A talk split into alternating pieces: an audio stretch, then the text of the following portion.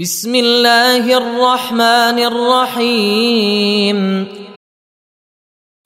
هل أتاك حديث الغاشية؟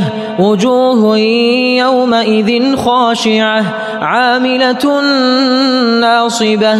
تصلى نارا حامية. تسقى من عين آنية. ليس لهم طعام إلا من ضريع.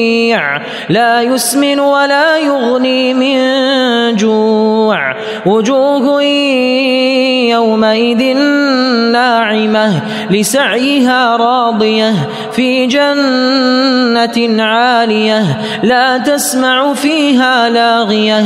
فيها عين جارية فيها عين جارية فيها سرر مرفوعة وأكواب موضوعة ونمارق مصفوفة وزرابي مبثوثة أفلا ينظرون إلى الإبل كيف خلقت وإلى السماء كيف رفعت وإلى الجبال كيف نصبت وإلى الأرض كيف سطحت فذكر إنما